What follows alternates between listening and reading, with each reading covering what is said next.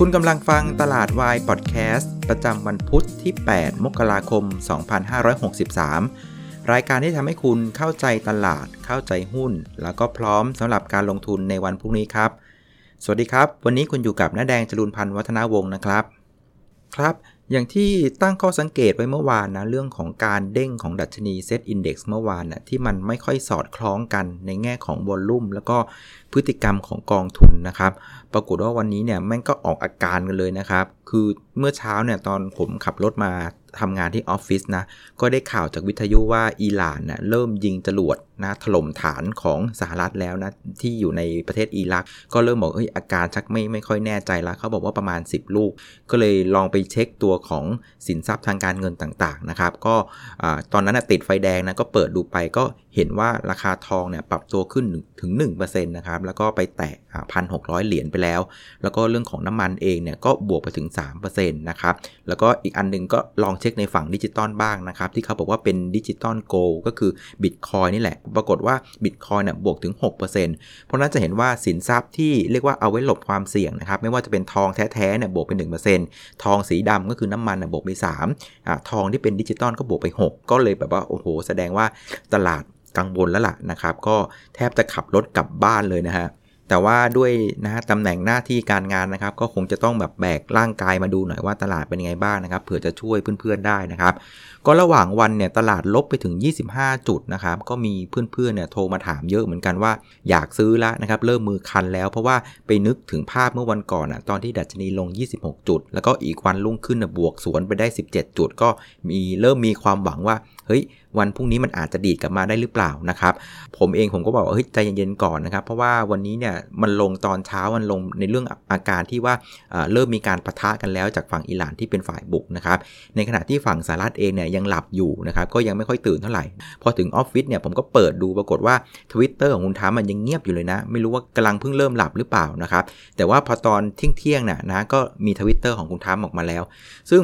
ทวิตเตอร์ของคุณทรัมป์เนี่ยอ่านแล้วมันก็ดูแปลกๆนะ คือแกก็บอกว่าเออเนี่ยโดนยิงไป 2 จุดนะ แต่ว่าเราก็มีเครื่องไม้เครื่องมือทางด้านการรบที่พร้อมอยู่ในหลาย ๆ ประเทศ เรียกว่าสบายๆ chill ๆนะครับรอฟังแล้วกัน เดี๋ยวพรุ่งนี้เช้าเนี่ยจะถแถลงนะครับพรุ่งนี้เช้าของเขาเนี่ยนะครับก็ประมาณค่ำๆของบ้านเราวันนี้แหละนะครับ ก็เดี๋ยวมาลองดูผมก็มานั่งนึกดูว่าไอ้ไอ้คำว่าแถลงของเขาเนี่ยมันมันอาจจะมองได้ 2 มุมนะ คือ1นนะฮะถ้ามองแบบร้ายๆเลยนะ คือถแถลงประกาศสงครามกันแม่งไปเลยนะครับ อันนี้ก็เป็นอะไรที่มีความเสี่ยง อันที่2เนี่ยอาจจะยิงไปก่อน แล้วค่อยมาถแถลงนะว่าเออเนี่ยฉันเอาคืนไปแล้วนะ 5 ดอก 10 ดอกอะไรก็ว่าไป เพราะฉะนั้นในช่วงของหัวค่ำเนี่ยมันจึงเป็นช่วงที่มองหน้าไหนเนี่ยมันก็จะมีแต่ลบมากลบน้อยไงก็เลยบอกเพื่อนๆว่าใจเย็นๆนะเอาเอาก้นน่ะนั่งทับมือไปก่อนใจเย็นไม่ต้องรีบอะไร อีกประเด็นหนึ่งเนี่ยผมก็พยายามถามคนที่ผู้รู้นะว่า กระบวนการในเรื่องของการประกาศสงครามของสหรัฐเนี่ยมันต้องทํำยังไงบ้างนะครับเขาก็บอกว่าในในภาคของปกติเนี่ยมันจะต้องมีการขออนุมัติ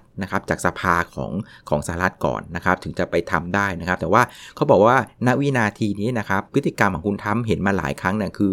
มันมันมันดิ้นได้หมดนะครับมันมีจังหวะที่เขาจะไปทำอะไรก็ได้นะครับ เพราะฉะนั้นก็ยังไม่มีความชัดเจนนัก เพราะฉะนั้นการกำหนดแผนการลงทุนนะครับสำหรับวันนี้เพื่อไปเตรียมพรุ่งนี้เนี่ยจึงเป็นการกำหนดแผนที่ยอมรับว่าค่อนข้างยากมาก แต่ว่าสิ่งที่เราเห็นน่ะลักษณะของตลาดน่ะผมรู้สึกว่าตลาดน่ะคนถอดใจกันเยอะมากนะครับไม่ว่าจะเป็นนักลงทุนรายย่อยนักทุนสถาบันน่ะเรียกว่า ปิดความเสี่ยงไว้ก่อน เพราะไม่รู้ว่าคืนนี้คุณทำจะประกาศอะไร สังเกตดูเนี่ยเป็นโฟล์ของการขายออกทั้งสิ้นเลยนะครับ ส่วนหนึ่งก็คือว่าไม่อยากจะมี position มากคืนนี้ ส่วนอีกกลุ่มหนึ่งที่มีเงินอยู่นะก็คิดว่าด้วยความเสี่ยงลักษณะนี้ก็ยังไม่กล้าที่จะเพิ่ม position เข้าไป เพราะฉะนั้นจะเห็นว่าในฝั่ง bid เนี่ยของหุ้นหลาย ๆ ตัวนะค่อนข้างไม่หนาเลยนะเป็นแบบ bid บางๆซะส่วนใหญ่ เพราะฉะนั้นมันเลยเป็นภาพลักษณะว่า wait and see เนี่ยน่าจะดีกว่านะครับสำหรับคืนนี้ คราวนี้มาดูหน้าหุ้นนะครับเซ็ตวันนี้นะสุดท้ายนะก็ปิดลบไป 26 จุดนะครับก็ลบไป 1.6%ปิดที่ 1559 นะครับเป็นเหลียวดัวพื้นบ้านนะก็ปรากฏว่าวันนี้เนี่ยบ้านเราเนี่ยลบมากที่สุดในภูมิภาคนะครับตัวที่เยอะๆหน่อยเนี่ยก็จะเป็นเอเชียฝั่งเหนือก็คือตัวของญี่ปุ่นกับเกาหลีใต้ ลบกันไปคนละ 1%เศษๆแต่ว่าบ้านเราเนี่ยลบไปถึง 1.6%คราวนี้ทำไมบ้านเรามาถึงลบเยอะนะ ผมก็ เดาๆอยู่ 3 เรื่องนะครับ เรื่องที่1เนี่ยผมว่าอาจจะเป็นเรื่องของรัฐมนตรีต่างประเทศเรานะ แกไปให้สัมภาษณ์ในทำนองว่าเนี่ยสหรัฐเนี่ยกระซิบบอกแผนก่อนว่าจะตกใจนะ เดี๋ยวจะถล่มอิหร่านแล้วเนี่ยสังเกตดูนะโลกโซเชียลเนี่ยด่ากันขมเลยว่าไม่ควรจะไปออกตัวนะ คือควรจะอยู่นิ่งๆเงียบๆไว้ก่อน ไม่ควรไปเปิดตัวว่าอยู่ฝั่งไหนนะครับซึ่งพอไปเปิดอยู่กับฝั่งกอไก่ฝั่งขอไข่ก็ไม่ชอบ ไปเปิดอยู่กับขอไข่ฝั่งกอไก่ก็ไม่ชอบเพราะงั้นทางที่ดีที่สุดเลยอยู่นิ่งๆนะครับอันนี้ผมไม่รู้ว่าเป็นอารมณ์ที่ตลาดรู้สึกว่าผิดหวังนะครับกับกับ action ในลักษณะนี้หรือเปล่า อันนี้อันที่1นนะครับอันที่2เนี่ยอย่างที่คุยคือ low ของวันจันทร์นะครับมันอยู่ที่ 1565นะครับแล้วก็วันอังคารหุ้นมันดีดกลับขึ้นมา เพราะฉะนั้นในเชิงการดูเทคนิคเนี่ยคือ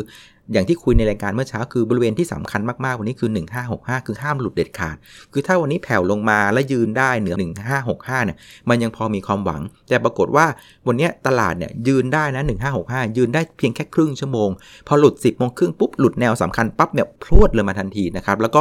ไม่เจออีกเลยคือลงไปยาวเลยนะครับแล้ว พอปรากฏว่าพอตอนเที่ยงอย่างที่บอกพอคุณทำเนี่ยแกทวิตตามมาอีกว่าสบายๆนะไม่กลัวเดี๋ยวเดี๋ยวเดี๋ยวพรุ่งนี้เช้าก็คือค่ำเนี่ยจะแถลงต่อเนี่ยก็ยิ่งสร้างความกดดันให้ตลาดไม่กล้าซื้อหุ้นอยู่ เพราะฉะนั้นมันก็เลยแปลว่าพอหลุด 10บโมงครึ่งปุ๊บนะครับมันไหลลงเลยอย่างรวดเร็วแล้วจากนั้นก็ไหลซึมไหลซึมเรื่อยๆ ไม่สามารถกลับมาได้นะครับ ราะฉะนั้นอาการของนักลงทุนก็คือว่าตอนนี้นะครับคนเนี่ยไม่กล้าซื้อไม่กล้าถือข้ามนะครับก็เลยทำให้เซ็ตเนี่ยปิดไม่ค่อยดีนะครับทำให้วันก่อนที่เราคุยกันนะ1543นะครับเป็นจุดต่ำสุดของรอบนี้เนี่ยเริ่มกลับมามีความสงสัยอีกแล้ว เพราะว่าวันนี้มันปิด ต่ำกว่า 1565 นะ วันนี้มันปิดอยู่ที่ 1559 เนี่ย ก็กลายเป็นว่า 1543 เนี่ย อาจจะไม่ใช่โลของรอบนี้แล้วล่ะ อันนี้เป็นสิ่งที่ตลาดเริ่มกังวลแล้ว เพราะงั้นคนก็บอกเอองั้นความเสี่ยงจะไปทำโลใหม่นะครับทำคืนนี้จะมีแถลงอีก ก็เลยแบบไม่กล้าถือข้าม ก็เลยอยู่กันนิ่งๆซะดีกว่านะครับ ส่วนหน้าหุ้นที่พยายามแบกตลาดวันนี้นะก็หนึ่งเดียวนะครับคือปทสพนะครับวันนี้ก็บวกไปประมาณสัก1%นะครับแล้วก็อีกกลุ่มหนึ่งที่ดูแปลกๆนะก็คือตัวกลุ่มของคลาปีกนะครับจะมี CPO โอสถสภา แล้วก็แมคโครที่ช่วยกันบวกบวก ได้บ้างนะครับ แต่ว่าก็เอาไม่ค่อยอยู่หรอก ทั้งสอพอโอสถสภาแมคโครซิมออรวมๆกันนะก็ช่วยดันตลาดได้เพียง 5 จุด แต่ว่าในฝั่งของฝั่งขายเนี่ยนะหลักๆเนี่ยปูนใหญ่เนี่ยกดไป 3% IVL ลบไป 8%ปตทลบไป 1%ไอ้3ตัวเนี่ยรวมกันก็กดไป 5 จุดแล้วนะครับก็จะเห็นว่าถ้าดูในภาพใหญ่ๆเนี่ยมันยังเป็นภาพที่รอบเนี้ย คือไม่เหมือนรอบเมื่อวันจันทร์นะ คือวันจันทร์เนี่ยไอ้พวกดีเฟนซีฟยังพอยืนได้ แต่ว่าวันนี้เรียกว่าทั้งกระดานอะลงกันแทบทุกกลุ่มเลยนะครับ ขนาดโรงไฟฟ้ายังทานไม่ไหวแล้วนะนะครับหุ้นโรงไฟฟ้าลงเกือบหมดเลย Gulf Energy ก็ยังลงนะครับ รถไฟฟ้าก็ยังยืนไม่ไหวเหมือนกันนะสองบอลนะครับทั้ง BEM กับ BTS ก็ลงด้วยดังนั้นเป็นภาพที่ค่อนข้างชัดเลยว่านักลงทุนเนี่ยต้องการจะลด position ลดความเสี่ยง โดยเฉพาะนักลงทุนสถาบันอะซึ่งก็ต้องเข้าใจนะว่าเขาอะกองทุนเขาใหญ่มากนะครับคือถ้าเกิดว่าแบกหุ้นไว้เยอะๆนะครับไม่ไม่ลด position ลงมาบ้างนะพอตลาดมันเซเนี่ยเขาจะไม่มีเงินมาซื้อข้างล่างนะครับอีกส่วนหนึ่งก็ไม่กล้าสวนนี่แหละเพราะรู้ว่าคืนนี้มันคงมีอะไรสักอย่างหนึ่งนะก็เลยรอออกไปก่อนนะครับ แต่ที่จะลงโหดมากๆ เท่าที่สังเกตดูนะ จะเป็นหุ้นขนาดกลางแล้วก็ขนาดเล็กนะครับ คือกลุ่มนี้เนี่ยเรียกว่าลงมากกว่าปกติเลยนะครับ เพราะว่าหุ้นไซส์ลักษณะกลางกลางเล็กๆเนี่ยหลังๆเนี่ยลักษณะคือคนอะเป็นเล่นพวก defensive ขนาดใหญ่ค่อนข้างเยอะนะครับ เพราะฉะนั้นตัวของบิตเนี่ยจะค่อนข้างไม่ได้หนามากนะครับ งั้นพอตลาดเนี่ยมันดูไม่ดีเนี่ยคนอยากจะลดความเสี่ยงเนี่ยงั้นเวลาเขาปา ฟาฝั่งซ้ายคือขาย มันเลยเอาไม่ค่อยอยู่นะมันก็เรียกกระเด็นกระดอนกันเรียกว่าแรงผิดปกติมากนะครับ เห็นหลาย ๆ ตัวนะ่ะลงโหดมากเลยอย่างตัวของ PRM เนี่ยนะครับโอ้โหงบไตรมาสสี่ก็โอเค เรียกว่าฟันดเมทัลเนี่ยปกติเลยนะ ไม่ได้เกี่ยวกับตะวันออกกลางเลยนะครับ เป็นเรื่องของการขนส่งน้ำมันทางเรือในประเทศนะครับ เรื่องของคลังน้ำมันที่มาเลเซียซึ่งไม่ได้เกี่ยวอะไรกับตะวันออกกลางนะตัวเนี้ยลงไปถึง9%นะครับตัวพลังงานบริสุทธิ์เองเนี่ยก็ไตรมาสสี่ก็เป็นช่วงที่กำไรน่าจะดีที่สุดของปีด้วยก็ลงไปถึง 6% WHA เองเนี่ยก็ลงไป 7% Tasco เนี่ยลงไป 6%เอาละครับ คราวนี้มาดูที่ผู้เล่นรายใหญ่ของเรากันบ้างนะครับ ก็ปรากฏว่าลงอย่างนี้แรงอย่างนี้จะเป็นใครไปไม่ได้นะครับ ก็เป็นนักลงทุนสถาบันนะครับ ก็ขายติดต่อกันเป็นวันที่ 3 นะครับวันนี้ขายไปอีก 3,000 กับ 51 ล้านบาทนะครับ คือเมื่อวานขายเบาๆนะครับ ตลาดเด้งขึ้นมาได้ วันนี้กองทุนคืออย่างที่บอกคืออต้องลด position เลยก็คือขายไป 3,000 นะครับ แต่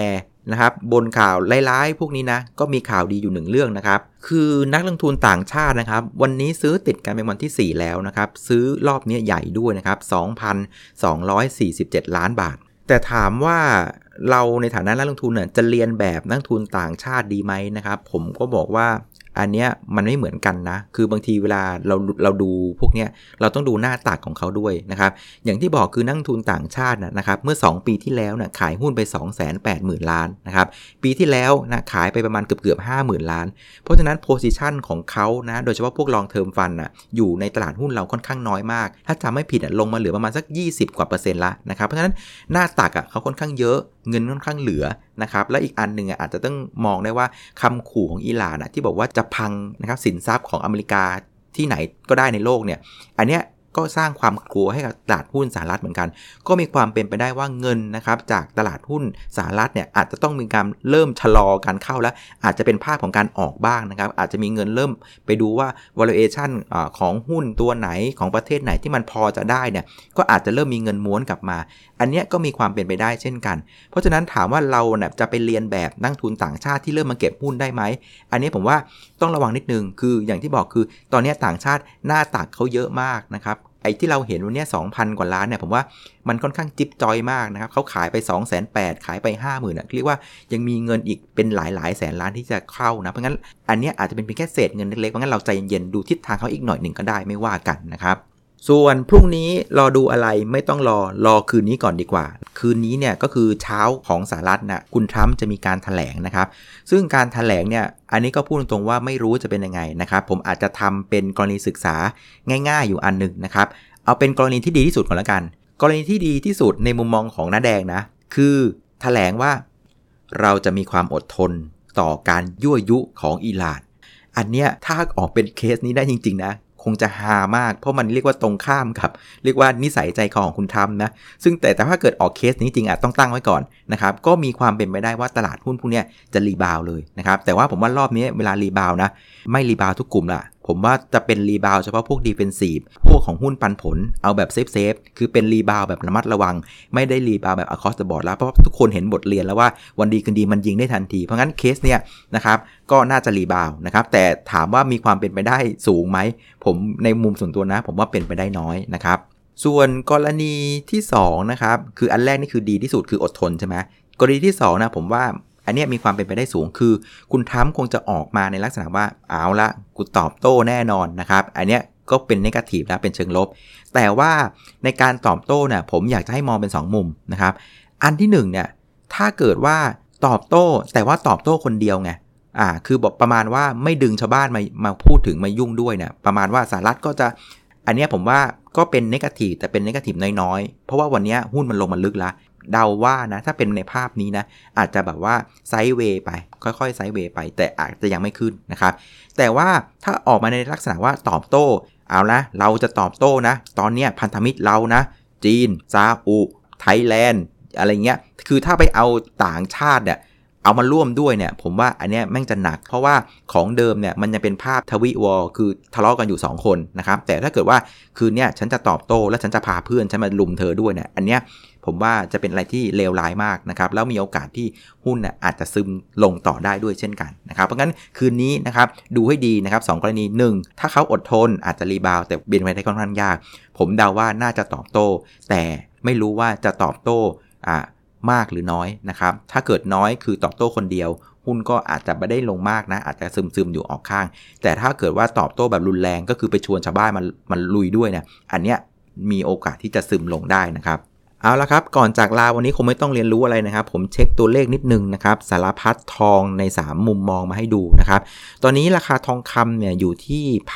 1,585 เหรียญนนะครับ ก็แผ่วลงมาจากจุดสูงสุดเมื่อเช้าที่ 1,610 เหรียญนนะครับ ก็ลงมานิดหน่อยประมาณสัก 1.5%แต่ยังแกว่งตัวรออยู่ในระดับสูงอยู่ ส่วนทองสีดำนะครับก็คือน้ำมันนะครับน้ำมันดิบปรากฏว่าเบรนท์เนี่ย อยู่ที่ 69 เหรียญนนะครับ เมื่อเช้าขึ้นไปพีคที่ 71 เหรียญนนะครับ ก็แผ่วลงมาจากจุดพีคประมาณสัก 2%ก็ยังแกว่งตัวจ่อๆ 70 อยู่ ก็ถือว่ายังแกว่งอยู่ในระดับสูงนะครับ อันที่ 3 นะครับดิจิตอลโกนะครับก็คือเต้าบิตคอยเป็นไงบ้าง ปรากฏว่าบิตคอยเนี่ยตอนนี้อยู่ประมาณสัก 8,300 เหรียญนนะครับ ยังเป็นภาพที่เพิ่มขึ้นดีที่สุดของสารพัดทั้ง 3 ทองนะ ยังขึ้นอยู่ 5%นะครับ ก็แต่ว่าลงมาจากจุดพีคของเขาอยู่ที่ 8,400 นะ ก็ลงมามาประมาณแค่ 1%เพราะงั้นจะสังเกตดูทั้ง 3 ทองเนี่ย ยังเป็นภาพของขึ้น แล้วก็อ่อนตัวลงมาแล้วก็แกว่งตัวเพื่อรอฟังประเด็นของคุณทรัมป์ในวันนี้นะครับเอาละครับ คืนนี้ก็อย่าลืมติดตามนะครับ ก็แผนคร่าวๆเนี่ยผมได้ดีไซน์ไปแล้วนะ ก็ลองเอาไป ปรับแต่งตามตามข้อมูลตามพฤติกรรม การรับความเสี่ยงได้ของ